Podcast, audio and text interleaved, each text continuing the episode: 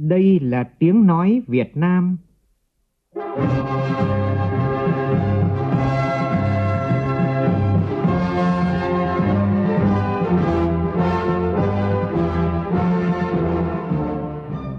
là tiếng nói Việt Nam, phát thanh từ Hà Nội, thủ đô nước Cộng hòa xã hội chủ nghĩa Việt Nam.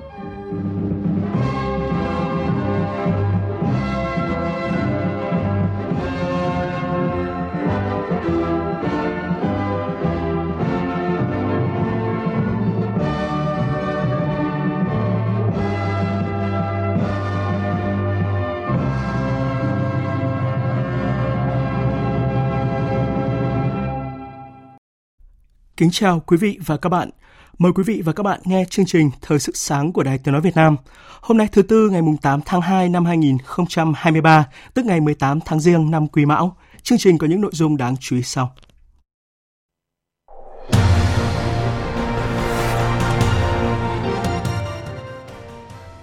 Hôm nay, Thủ tướng Phạm Minh Chính cùng đoàn đại biểu cấp cao nước ta bắt đầu chuyến thăm chính thức Singapore và Brunei. Chuyến thăm được kỳ vọng tạo xung lực mới cho hợp tác giữa Việt Nam với hai quốc gia cùng khu vực Đông Nam Á.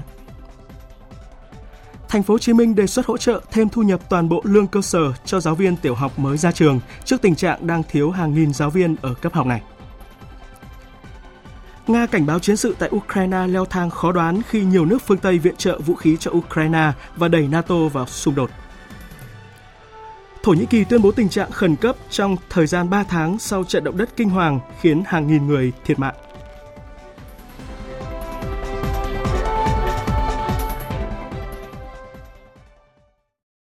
Bây giờ là nội dung chi tiết. Nhận lời mời của Thủ tướng Singapore và Quốc vương Brunei Darussalam, Thủ tướng Phạm Minh Chính cùng đoàn đại biểu cấp cao nước ta sẽ lên đường thăm chính thức Singapore và Brunei Darussalam từ hôm nay đến ngày 11 tháng 2.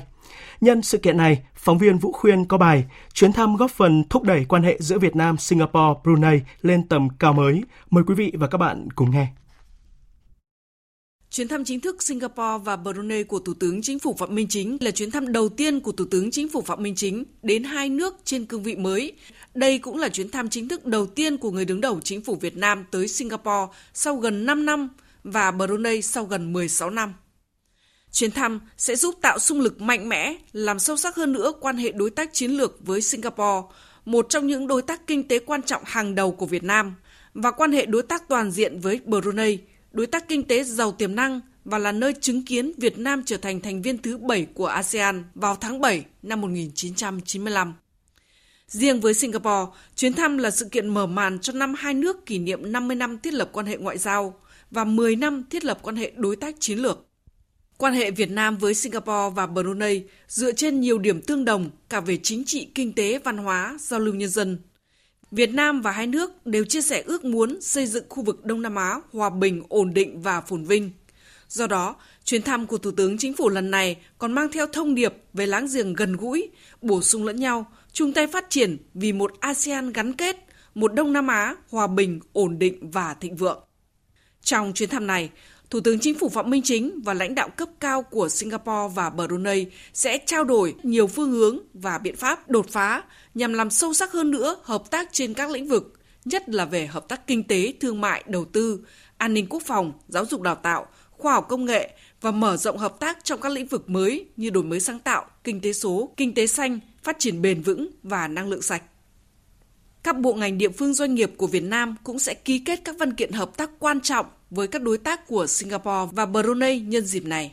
Trong đó, điểm nhấn là bản ghi nhớ cấp chính phủ về thiết lập quan hệ đối tác kinh tế số, kinh tế xanh Việt Nam Singapore và chương trình hành động triển khai quan hệ đối tác toàn diện Việt Nam Brunei giai đoạn 2023-2027.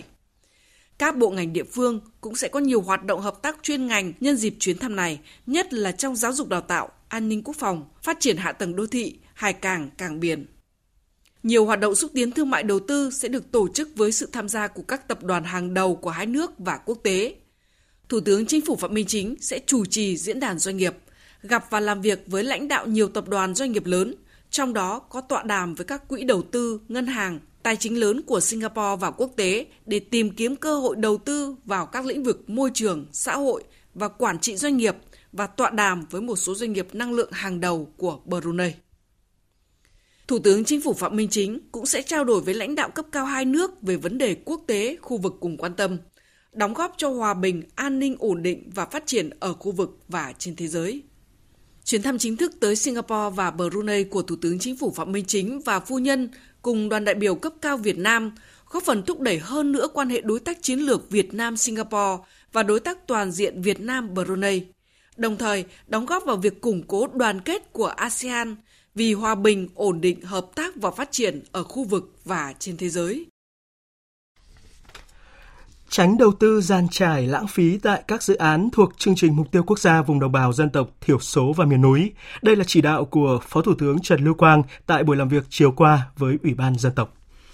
Phó Thủ tướng Trần Lưu Quang nhấn mạnh, Năm nay, việc triển khai và giải ngân chương trình Mục tiêu Quốc gia Phát triển Kinh tế Xã hội vùng đồng bào dân tộc thiểu số và miền núi giai đoạn 2021-2022 sẽ gặp nhiều áp lực do nguồn vốn bị dồn lại vì giải ngân trong năm qua còn thấp. Tổng mức đầu tư cho chương trình này trong năm nay lại tăng 41% so với năm ngoái. Phó Thủ tướng đề nghị cần giải quyết cho được được việc lồng ghép trồng chéo các quy định ở cả ba chương trình mục tiêu quốc gia, cần tránh đầu tư sàn trải, lãng phí, xử lý vướng mắc ngay từ cấp cơ sở. Phó Thủ tướng nhấn mạnh, những vấn đề vừa nêu, đặc biệt là nội dung về cơ chế chính sách, cần được xem xét trong quý 1 trước khi diễn ra hội nghị lần thứ ba của Ban chấp hành chỉ đạo Trung ương các chương trình mục tiêu quốc gia. Nhằm tháo gỡ khó khăn cho doanh nghiệp để nền kinh tế hồi phục nhanh, ngay từ đầu năm nay, chính phủ đã ban hành nghị quyết số 01. Trong đó có nội dung mà doanh nghiệp rất quan tâm, đó là cải thiện môi trường kinh doanh, cải cách thủ tục hành chính và khơi thông nguồn vốn cho doanh nghiệp, thúc đẩy sản xuất kinh doanh. Phản ánh của phóng viên Lệ Hằng, thường trú tại thành phố Hồ Chí Minh. Theo Hiệp hội Bất động sản thành phố Hồ Chí Minh, vướng mắc nhiều nhất của doanh nghiệp liên quan đến pháp lý chiếm đến 70%. Những quy định về hệ số xây dựng và giảm thuế đối với các dự án nhà ở xã hội giữa các luật chồng chéo nhau. Ông Lê Hữu Nghĩa, giám đốc công ty trách nhiệm hữu hạn Lê Thành cho rằng, chính phủ đang đề ra mục tiêu xây dựng 1 triệu căn nhà ở xã hội và doanh nghiệp này có dự án triển khai 5 năm chưa xong do thủ tục hành chính kéo dài. Ông Nghĩa hy vọng khi thực hiện nghị quyết số 01, thành phố sẽ quy định rõ trách nhiệm, thời gian giải quyết hồ sơ cho doanh nghiệp. Khi một dự án phát duyệt, giả sử sở quy hoạch xin ý kiến của một sở khác hay là quận huyện, chúng ta quy định rõ giúp dùm luôn trong vòng 10 hay 15 ngày không trả lời xem như là đồng thuận để cơ quan kia đó. Người ta duyệt chúng tôi. Hiện nay á, là các anh chị đến giờ này một dự án chúng tôi chưa vào bước một mà chúng tôi đã có 50 văn bản rồi. Một câu chuyện kinh hoàng. Nhưng mà ác nghiệp một cái là một văn bản. Một sở này hỏi một sở khác nhiều khi 4 năm tháng chưa thấy văn bản trả lời. Về vấn đề các luật chồng chéo nhau gây khó khăn cho người thực thi và doanh nghiệp, Tiến sĩ Vũ Tiến Lộc, Ủy viên Ủy ban Kinh tế của Quốc hội, Chủ tịch Trung tâm Trọng tài Quốc tế Việt Nam cho rằng, khi quy định pháp luật chồng chéo nhau thì cần có văn bản hướng dẫn tích hợp các nội dung vào văn bản này để dễ thực hiện.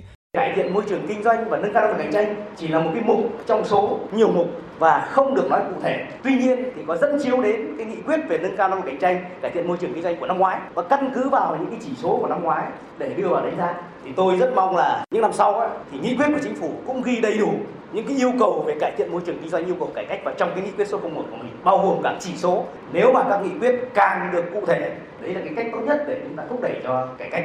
Hiện nay, khó khăn lớn nhất của doanh nghiệp là nguồn vốn. Ông Nguyễn Đức Lệnh, Phó Giám đốc Ngân hàng Nhà nước chi nhánh thành phố Hồ Chí Minh cho biết, trên cơ sở nghị quyết số 01 của chính phủ và chỉ thị số 01 của Ngân hàng Nhà nước về những nhiệm vụ trọng tâm trong năm 2023, Ngân hàng Nhà nước chi nhánh thành phố Hồ Chí Minh sẽ tập trung vào ba nhiệm vụ lớn, đó là triển khai chính sách hỗ trợ lãi suất 2% đối với các dự án nhà ở xã hội, nhà ở thu nhập thấp, nhà ở cho công dân, tiếp tục kết nối ngân hàng và doanh nghiệp, tháo gỡ khó khăn cho doanh nghiệp nhằm gắn việc triển khai gói hỗ trợ lãi suất 2% với các lĩnh vực ưu tiên như xuất khẩu, nông nghiệp và nông thôn, công nghiệp hỗ trợ, doanh nghiệp ứng dụng công nghệ cao, vân vân. Tăng cường hoạt động nâng cao hiệu quả quản lý nhà nước, trong đó cái công tác thanh tra giám sát để đảm bảo các gói tín dụng hỗ trợ cũng như các chương trình tín dụng này được thực hiện một cách công khai minh bạch, đi đúng địa chỉ về kết nối ngân hàng doanh nghiệp để triển khai chính sách, tuyên truyền chính sách tháo gỡ khó khăn cho doanh nghiệp. Dự báo kinh tế trong nước và thế giới sẽ còn nhiều khó khăn với tinh thần nghị quyết số 01 của chính phủ về cải thiện môi trường kinh doanh, doanh nghiệp thành phố Hồ Chí Minh rất cần chính phủ, thành phố và các cơ quan chức năng có những giải pháp đột phá hơn trong cải cách thủ tục hành chính, thể chế pháp luật, đồng thời có những hỗ trợ cụ thể thiết thực tạo thêm nguồn lực để doanh nghiệp ổn định sản xuất, kinh doanh và tăng trưởng tốt trong năm nay đẩy nhanh tiến độ thực hiện các nhiệm vụ phát triển kinh tế xã hội ngay từ đầu năm. Đó là yêu cầu mà lãnh đạo nhiều địa phương đặt ra với các sở ngành đơn vị trên địa bàn.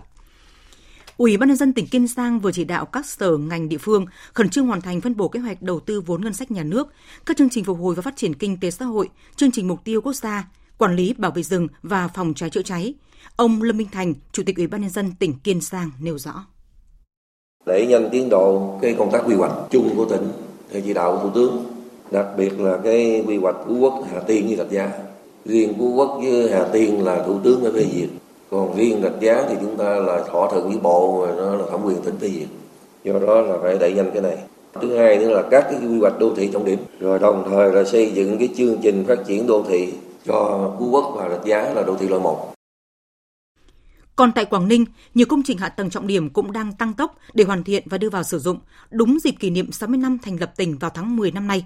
Ông Cao Tường Huy, quyền chủ tịch Ủy ban nhân dân tỉnh Quảng Ninh cho biết.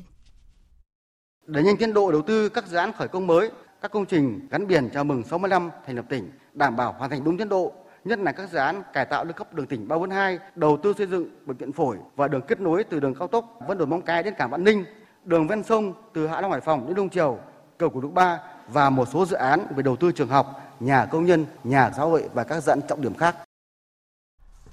Hai ngày qua, đoàn công tác của Bộ Nông nghiệp và Phát triển Nông thôn do Bộ trưởng Lê Minh Hoan làm trưởng đoàn đã làm việc với tỉnh Con Tum về vấn đề phát triển nông lâm nghiệp.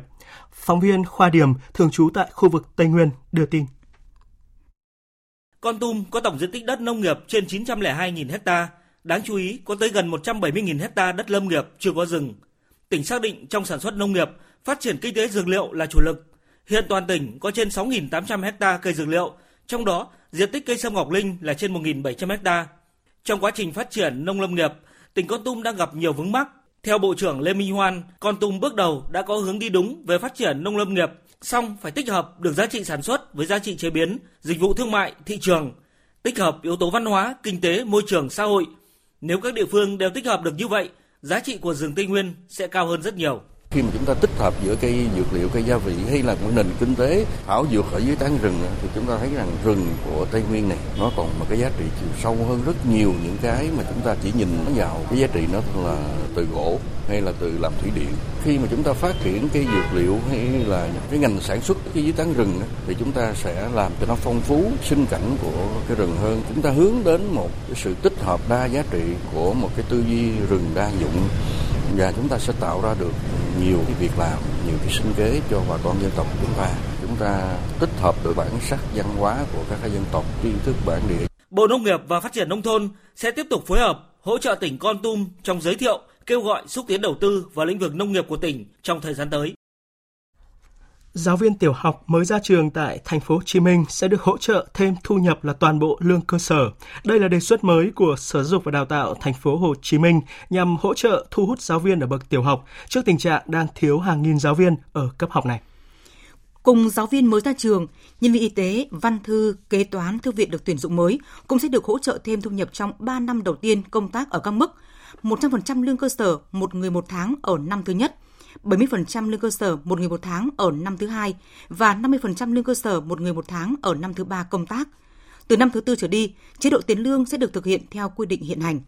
Đối với giáo viên tiểu học lâu năm, Thành phố Hồ Chí Minh đề xuất các chính sách hỗ trợ như tăng thêm 25%, 25% lương cơ bản, trợ cấp khuyến khích giáo viên có trình độ chuyên môn công tác tại các trường công lập. Hiện thành phố Hồ Chí Minh thiếu hơn 3.600 giáo viên tiểu học.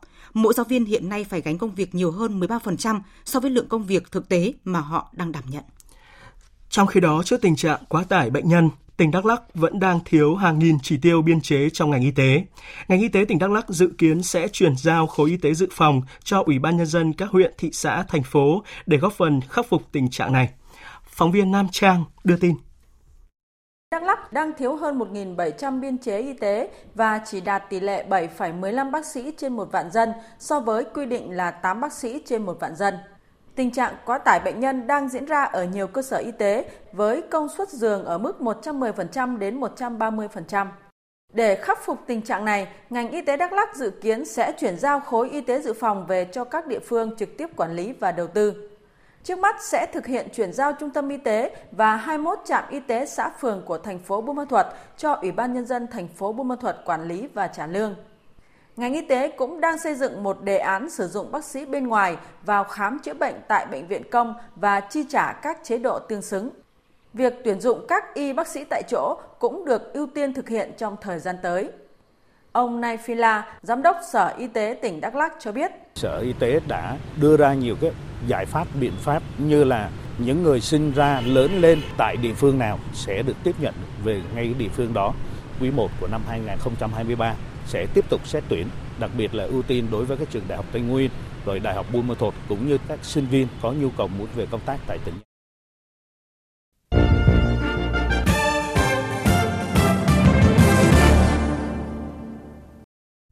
Chương trình Thời sự sáng sẽ được tiếp tục với phần tin thế giới. Bộ trưởng Quốc phòng Nga Sergei Shoigu vừa cảnh báo với việc cung cấp vũ khí hạng nặng cho Ukraine, NATO đã tham gia vào cuộc xung đột và điều này có thể làm leo thang căng thẳng một cách khó lường. Mỹ và các đồng minh đang cố gắng kéo dài xung đột càng lâu càng tốt. Để làm được điều này, họ đã bắt đầu cung cấp vũ khí tấn công hạng nặng. Trên thực tế, những bước đi như vậy đang kéo các nước NATO vào cuộc xung đột và có thể dẫn đến mức độ leo thang khó lường. Trong khi đó, người phát ngôn Bộ Ngoại giao Iran Nasser Kanani vừa bác bỏ thông tin của truyền thông phương Tây về việc Iran và Nga đang cùng nhau xây dựng một nhà máy sản xuất máy bay không người lái. Theo ông Kanani, Thông tin về việc Iran hợp tác xây dựng nhà máy sản xuất máy bay không người lái với Nga là giả. Kakusa là nhà cung cấp vũ khí và thiết bị lớn nhất cho một trong các bên của cuộc xung đột Nga-Ukraine, đang cố đánh lừa dư luận thế giới bằng cách tung tin giả. Iran không đứng về bên nào và luôn ủng hộ giải pháp chính trị cho cuộc xung đột tại Ukraine. Trước đó, tạp chí Phú Quân đưa tin, Iran đã cử một phái đoàn tới Nga để chuẩn bị xây dựng một nhà máy sản xuất 6.000 máy bay không người lái do Iran chế tạo để Nga sử dụng trong cuộc xung đột tại Ukraine. Trong diễn biến khác, Chủ tịch Hội đồng châu Âu vừa chính thức mời Tổng thống Ukraine Zelensky trực tiếp tham dự hội nghị thượng đỉnh Liên minh châu EU dự kiến được tổ chức tại thủ đô Bruxelles của Bỉ trong tuần này. Nếu ông Zelensky đến thăm Bruxelles, đây sẽ là chuyến thăm EU đầu tiên và là chuyến công du nước ngoài thứ hai của ông Zelensky kể từ khi nổ ra cuộc xung đột ở Ukraine gần một năm trước. Vào tháng 12 năm ngoái, ông Zelensky đã đến Washington gặp Tổng thống Joe Biden và có bài phát biểu trước Quốc hội Mỹ. Trước đó, Hội đồng châu Âu thông báo hội nghị thượng đỉnh EU sẽ diễn ra từ ngày 9 đến 10 tháng 2. Lãnh đạo nhà nước và chính phủ các nước EU sẽ thảo luận các vấn đề về kinh tế, di cư cũng như việc tiếp tục hỗ trợ cho Ukraine trong cuộc xung đột hiện nay. Về căng thẳng giữa quan hệ Trung Mỹ, Bộ Ngoại giao Trung Quốc vừa phản ứng về việc Mỹ từ chối trả lại các mảnh vỡ và thiết bị của khinh khí cầu của Trung Quốc bị Mỹ bắn hạ. Phóng viên Tuấn Đạt thường trú tại Trung Quốc đưa tin. Người phát ngôn Bộ Ngoại giao Trung Quốc Mao Ninh cho biết, khinh khí cầu không người lái của Trung Quốc là khinh khí cầu dân dụng bay vào lãnh thổ của Mỹ là vì lý do bất khả kháng. Đây là sự việc ngoài ý muốn, không tạo thành mối nguy hiểm đối với an ninh quốc gia và người dân Mỹ.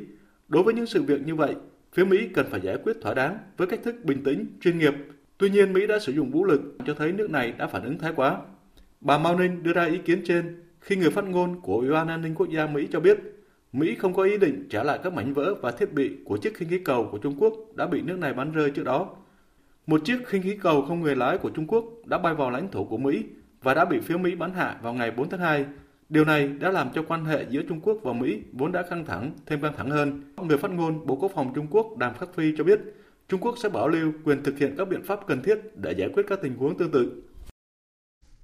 Israel vừa quyết định tạm dừng phá hủy một tòa nhà ở đông Jerusalem thuộc khu bờ Tây, nơi sinh sống của khoảng 100 người Palestine. Lệnh do văn phòng Thủ tướng Israel đưa ra được cho là xuất phát từ sự lo ngại chỉ trích của cộng đồng quốc tế. Tuy nhiên, lệnh này vẫn có hiệu lực và chính quyền Israel vẫn có thể thực hiện việc này trong thời gian tới. Động thái này cũng diễn ra trong bối cảnh làn sóng bạo lực bùng phát giữa Israel và Palestine thời gian gần đây – số người thiệt mạng ngày càng gia tăng sau hàng loạt cuộc đột kích của quân đội Israel vào các thị trấn và thành phố ở khu vực bờ Tây này. Lực lượng quân đội Israel đã bắn chết một thiếu niên người Palestine tại thành phố Nablus ở khu vực bờ Tây. Trong một cuộc đột kích vào thành phố Jericho, lực lượng an ninh Israel cũng bắn hạ 5 người Palestine bị tình nghi là tay súng cực đoan. Thổ Nhĩ Kỳ vừa tuyên bố tình trạng khẩn cấp sau trận động đất kinh hoàng cách đây 2 ngày khiến hàng nghìn người thiệt mạng. Phóng viên Ngọc Thạch đưa tin. Tổng thống Thổ Nhĩ Kỳ Tayyip Erdogan tuyên bố tình trạng khẩn cấp ở các khu vực bị ảnh hưởng của động đất trong thời gian 3 tháng và phân bổ hơn 5,2 tỷ đô la giúp đỡ các nạn nhân của trận động đất khôi phục các dịch vụ cơ bản tại các khu vực bị ảnh hưởng. Chính phủ nước này cũng quyết định dừng các hoạt động giáo dục trên toàn quốc cho đến ngày 13 tháng 2 và ở những vùng bị thiên tai động đất cho đến ngày 20 của tháng 2. Thổ Nhĩ Kỳ ước tính có khoảng 13,5 triệu công dân bị ảnh hưởng trực tiếp bởi trận động đất xảy ra ở nước này ngày hôm qua. Trận động đất ở nước này được coi là một trong những thảm họa thiên nhiên tồi tệ nhất trong lịch sử. Trong diễn biến mới nhất, các đội cứu hộ ở Thổ Nhĩ Kỳ và Syria đang gặp rất nhiều khó khăn khi nhiệt độ xuống thấp. Thời tiết lạnh và tuyết rơi tại các tỉnh phía nam của Thổ Nhĩ Kỳ và phía bắc Syria ngày 7 tháng 2 đã khiến các nhân viên cứu hộ làm việc và tìm kiếm những người sống sót dưới đống đổ nát của các tòa nhà bị sập do động đất gặp rất nhiều khó khăn. Thổ Nhĩ Kỳ đã triển khai hơn 24.000 nhân viên tìm kiếm và cứu nạn tới các khu vực động đất. Mặc dù vậy, cơ quan quản lý khẩn cấp và thảm họa Thổ Nhĩ Kỳ cho biết sẽ tăng thêm lực lượng cứu hộ bất chấp điều kiện thời tiết mùa đông cản trở công việc của họ. Đêm qua, nhiệt độ đã giảm xuống âm 5 độ C ở nhiều khu vực của Thổ Nhĩ Kỳ. Gần tâm chấn của trận động đất giữa Karamanmaras và Gaziantep của Thổ Nhĩ Kỳ, các đống đổ nát bị bao phủ dưới lớp tuyết dày. Ngoài ra, tuyết và băng đã khiến những con đường lớn khó đi qua, cản trở các nỗ lực cứu hộ. Tổ chức Y tế Thế giới đã cảnh báo rằng thương vong có thể tăng lên trên 20.000 người, đặc biệt là khi nhiệt độ giảm xuống mức không thể cứu vãn. Theo một quan chức nhân đạo của Liên Hợp Quốc, thời tiết mùa đông khắc nghiệt và tình trạng thiếu nhiên liệu cũng đặt cản trở và khó khăn cho công tác cứu hộ ở Syria. Ước tính khoảng 23 triệu người, trong đó có gần 1 triệu rưỡi trẻ em tại hai nước Thổ Nhĩ Kỳ và Syria có thể chịu ảnh hưởng của trận động đất. Cơ sở hạ tầng dân sự và khả năng cả cơ sở y tế đều bị thiệt hại. Tổ chức Y tế Thế giới đang gửi hàng cứu trợ khẩn cấp và trong lúc này thì nhiều quốc gia cũng tiếp tục hỗ trợ cho các khu vực xảy ra thiên tai. Hơn 100 nhân viên cứu hộ của Nga cùng với các thiết bị y tế cần thiết đã đến Thổ Nhĩ Kỳ để hỗ trợ khắc phục hậu quả của trận động đất. Philippines cũng sẽ cử một đội gồm 85 người đến Thổ Nhĩ Kỳ để hỗ trợ tìm kiếm và cứu các nạn nhân. Tổng thống các tiểu vương quốc Ả Rập Thống Nhất công bố khoản viện trợ trị giá 100 triệu đô la cho Thổ Nhĩ Kỳ và Syria. Australia viện trợ Thổ Nhĩ Kỳ 10 triệu đô la Australia, còn Đức bổ sung 1 triệu euro và đang tìm cách thức hỗ trợ tài chính cho các đối tác viện trợ nhân đạo khác nhằm giúp các nạn nhân động đất tại Syria. Liên minh châu Âu vừa loại trừ hai loại sản phẩm dầu từ dầu mỏ của Nga ra khỏi giá trần. Phóng viên Anh Tú thường trú tại Nga đưa tin. Theo giải thích của Ủy ban châu Âu, nếu một sản phẩm dầu của Nga được xử lý ở nước thứ ba bằng cách trộn với một sản phẩm có nguồn gốc từ một quốc gia khác dẫn đến nhận được một sản phẩm khác, thì sản phẩm dầu của Nga không còn được coi là sản phẩm có nguồn gốc từ Nga và giá trần không được áp dụng. Trường hợp thứ hai, nếu những sản phẩm này được sản xuất từ dầu mỏ của Nga đã được chuyển đổi đáng kể ở nước thứ ba, thì chúng không còn được coi là sản phẩm có nguồn gốc từ Nga và giới hạn giá không được áp dụng. Với các ngoại lệ này, các nhà cung cấp châu Âu có cơ hội tự do cung cấp dịch vụ bảo hiểm và vận chuyển. Trước đó, Hội đồng EU đã thông qua quyết định đưa ra trần giá đối với các sản phẩm dầu của Nga. Giới hạn được đặt ở mức 45 đô la một thùng cho các sản phẩm dầu mỏ được bán với giá chiết khấu so với dầu thô, như là dầu nhiên liệu, và 100 đô la một thùng cho các sản phẩm dầu mỏ được bán với giá cao hơn dầu thô, như là dầu diesel. Theo giới quan sát, pha trộn dầu của các nhãn hiệu khác nhau ở các nước thứ ba là một cách từ lâu để lách lệnh cấm vận dầu mỏ. Điều tương tự cũng xảy ra với các sản phẩm dầu. Dầu hoặc các sản phẩm dầu từ Nga có thể được đưa bằng đường biển đến một quốc gia khác, trộn lẫn tại cảng đó với dầu hoặc các sản phẩm dầu từ một nước thứ ba hoặc một số quốc gia và sau đó bán hỗn hợp này. Nó không còn là của Nga nữa. Tiếp theo là một số tin thể thao đáng chú ý.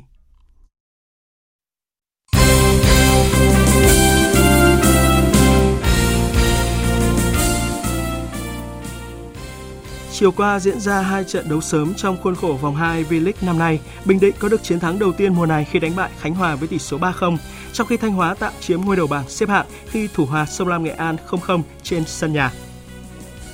Ở trận đấu muộn vòng 21 giải Serie A diễn ra dạng sáng nay theo giờ Việt Nam, Juventus đã đánh bại Salernitana với tỷ số 3-0.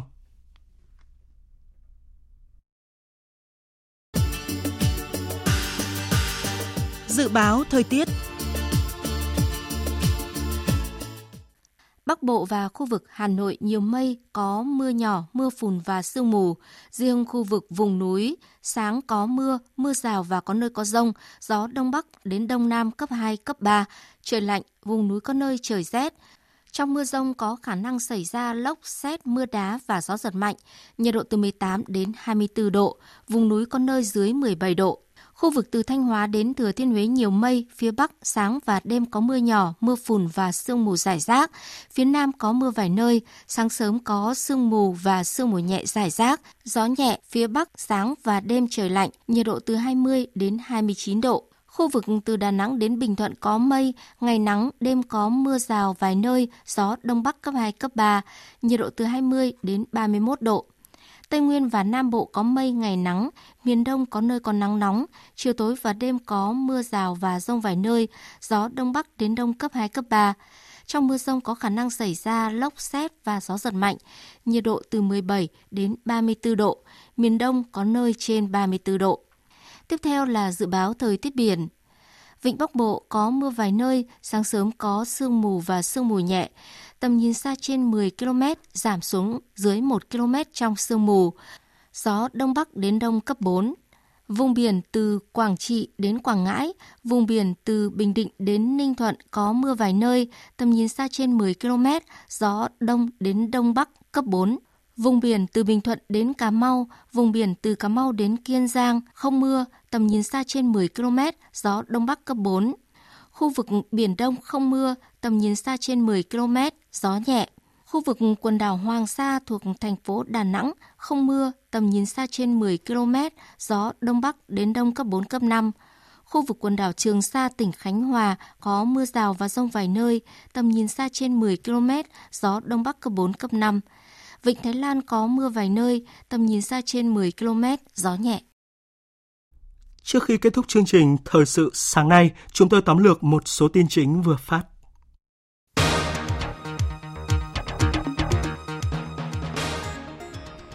Hôm nay, Thủ tướng Phạm Minh Chính và phu nhân cùng đoàn đại biểu cấp cao nước ta bắt đầu chuyến thăm chính thức Singapore và Brunei đến ngày 11 tháng 2. Đây là chuyến thăm Singapore và Brunei đầu tiên của Thủ tướng Phạm Minh Chính trên cương vị Thủ tướng Chính phủ.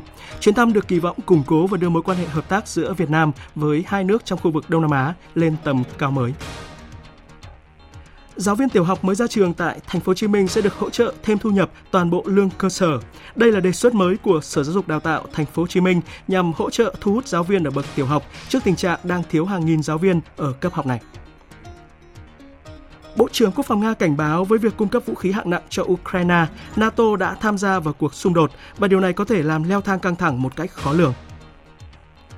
Thổ Nhĩ Kỳ vừa tuyên bố tình trạng khẩn cấp trong thời gian 3 tháng sau vụ động đất kinh hoàng khiến hàng nghìn người thiệt mạng.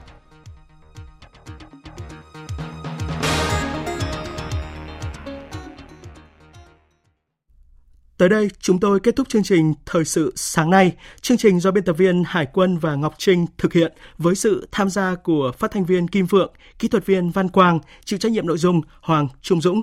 Cảm ơn quý vị và các bạn đã quan tâm theo dõi.